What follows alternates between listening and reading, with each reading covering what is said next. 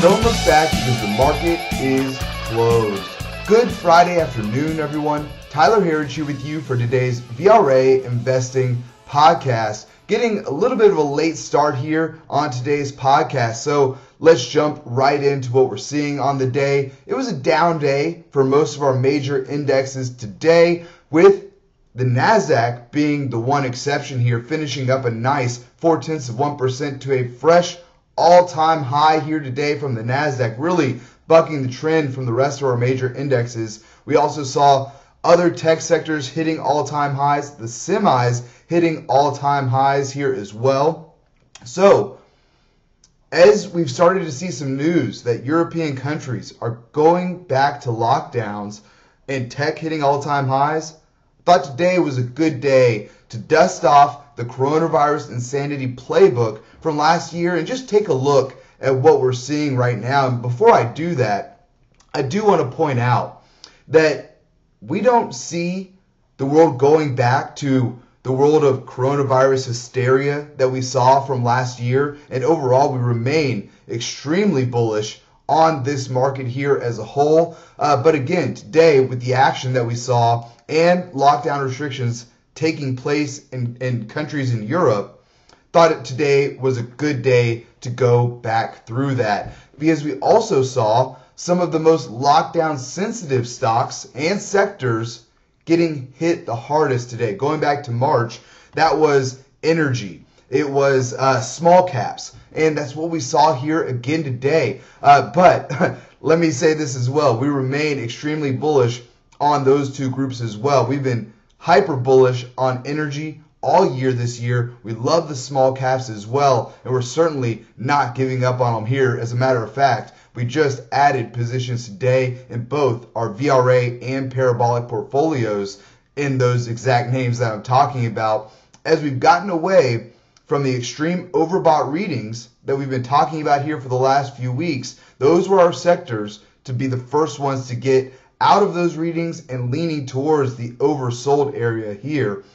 And if we've seen anything from this bull market since March of last year, is that the pauses have been short and sweet. So let's take a look here into why I talk about tech so much today. That's certainly what we'll be watching closely. Uh, like I said, dusting off the coronavirus insanity playbook just to see what's going on there. So check this out today from the big mega cap tech names here, straight from the coronavirus insanity playbook. While the rest of the market was down, Apple up a big 1.7%, hitting an all time high today. Microsoft also hitting an all time high today. Amazon, which really has been moving sideways for, for the better part of, I, I don't know, the last few months or so, since about July now looking like it's getting back to an all-time high here really at the highs of the day just 10 points away from its all-time high reading. And then google also hit an all-time high before pulling back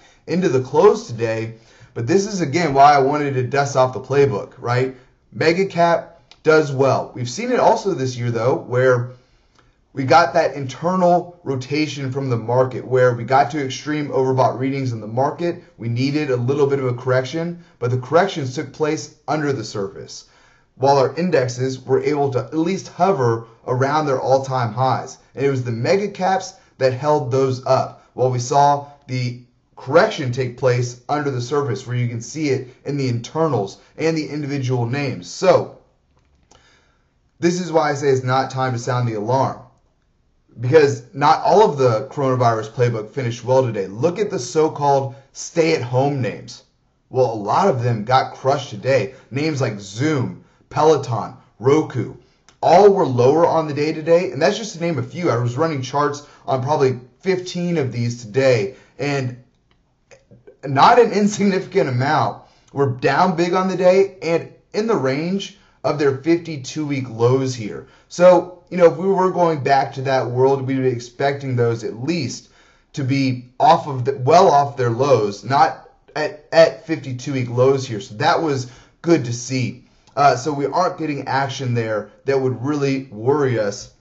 But again, interesting to see the strength in the mega cap names. Might be more of that internal correction, or sorry, under the surface correction that we've seen a few times this year. But with Europe starting to go back on lockdowns, talking about already happening in Austria, being announced in Germany, saw some about Ireland as well, and a few other countries.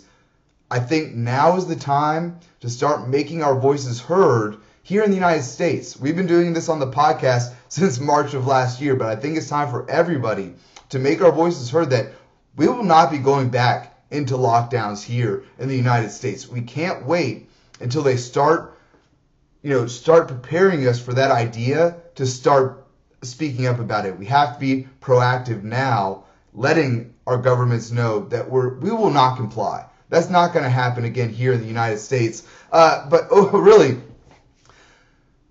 well, first, before I say that, the reason why I go into that is that this is exactly what we saw in March of last year. It began obviously in China. Europe was the first to lock down, while Kip and I here were both like, "Oh, that'll that'll never happen here," and then it came, and it happened quickly. So, hearing what's happening in Europe right now is just another example of why we have to speak up overall. And we think we know the reason behind this fear, and that is that they want to push these boosters on people for this vaccine that's so good. They said it was 100% effective and that you wouldn't get COVID. You wouldn't transmit COVID. Now you have to get boosters for it. Oh, and by the way, you can get COVID.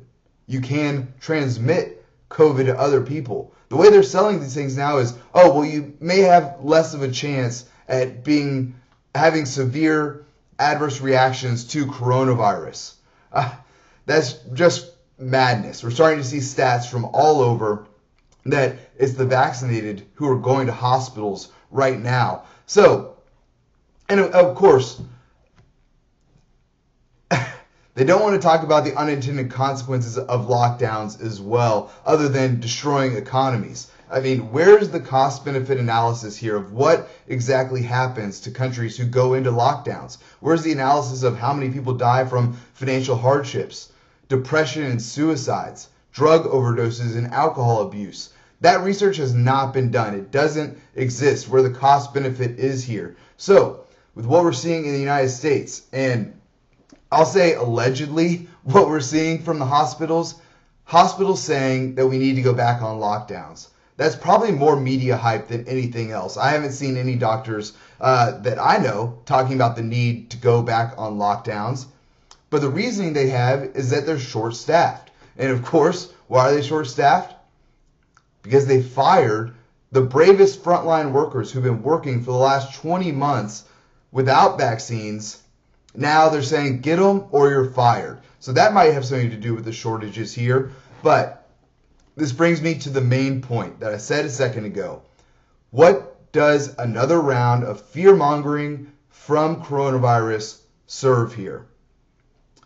It's really two things. First, like I said, the, to get booster shots. It might fail, just like the OSHA mandate failed, right? But before the OSHA, OSHA mandate was, before they dropped that, how many people gave in to the fear of being fired and got their vaccines? People who didn't really want it, but now felt like their hand was forced to go get one. And the second, and probably the most important one, is to scare people into accepting vaccine passports. Another invasion of our rights that we've seen so many that we've already given away in the last since March of last year. And really, I think that that will take place more so in Europe. It'll start there and, and they'll be more compliant with that than we will be here in the United States. Of course, blue states will probably go along with it. Um, but we got to stay ahead of this now, which is why I'm talking about it so much here today. But this is an investing podcast. So let's take a look at the economic side of things and why they might want some more fear mongering out of coronavirus. Kip talked about this on the podcast yesterday. We wrote about it to our members this morning. Just an incredible statistic here about why you think that these major companies want lockdowns, the technocrat billionaires from our country. Well, they've seen their wealth increase dramatically over the last year and a half. take a look at this. If you didn't hear it yesterday on the podcast, this deserves repeating. Since the onset of coronavirus insanity, the top 1% have seen their cumulative wealth grow more than the GDPs of Japan, Germany, the UK, France, India, and Italy combined. The wealth of multiple countries and the not undeveloped nations either. India has over a billion people, but the top 1% have more cumulative wealth than all of the GDPs of those countries combined. I mean, you can see why they want another round of this here. Uh, certainly, no coincidence on what we've called the pandemic here since really since day one. Uh, but another economic point here. This is why another reason why we I, I personally have seen the Biden administration leaning towards Lael Brainard for their Fed chair nominee uh, for a few different reasons, right? Uh, one that Fed uh, current Fed chair Jay Powell was nominated by Trump, so they already don't want that.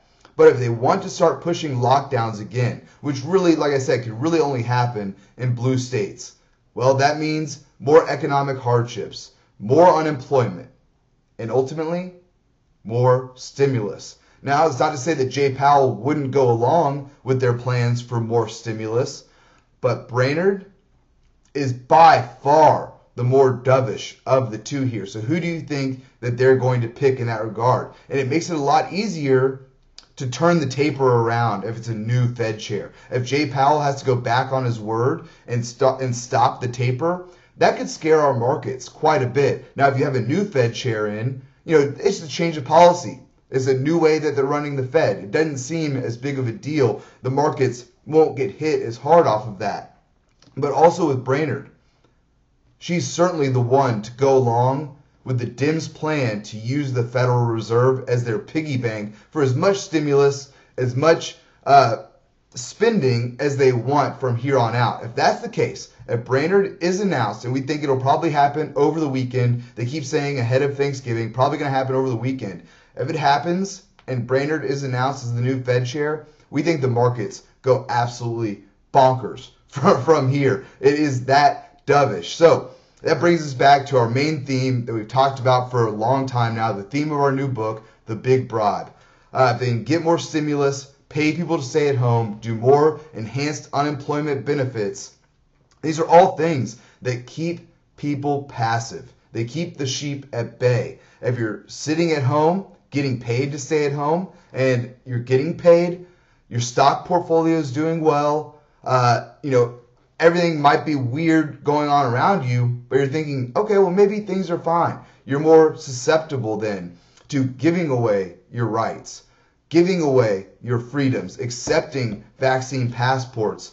These are all things that they're trying to manipulate people into right here. So that's why I've harped on it so much here today. Really, it's been on my mind a lot, so really wanted to get that out there. But it's exactly why we see the stock market heading so much higher from here. So I had to get that across. Uh, so you know what our theme is and, and why we remain so bullish here. Because if the stock market tanks, then that's when you get people rioting in the streets people pushing back against their government, and they can't have that. This is the easiest way that they know to keep people passive.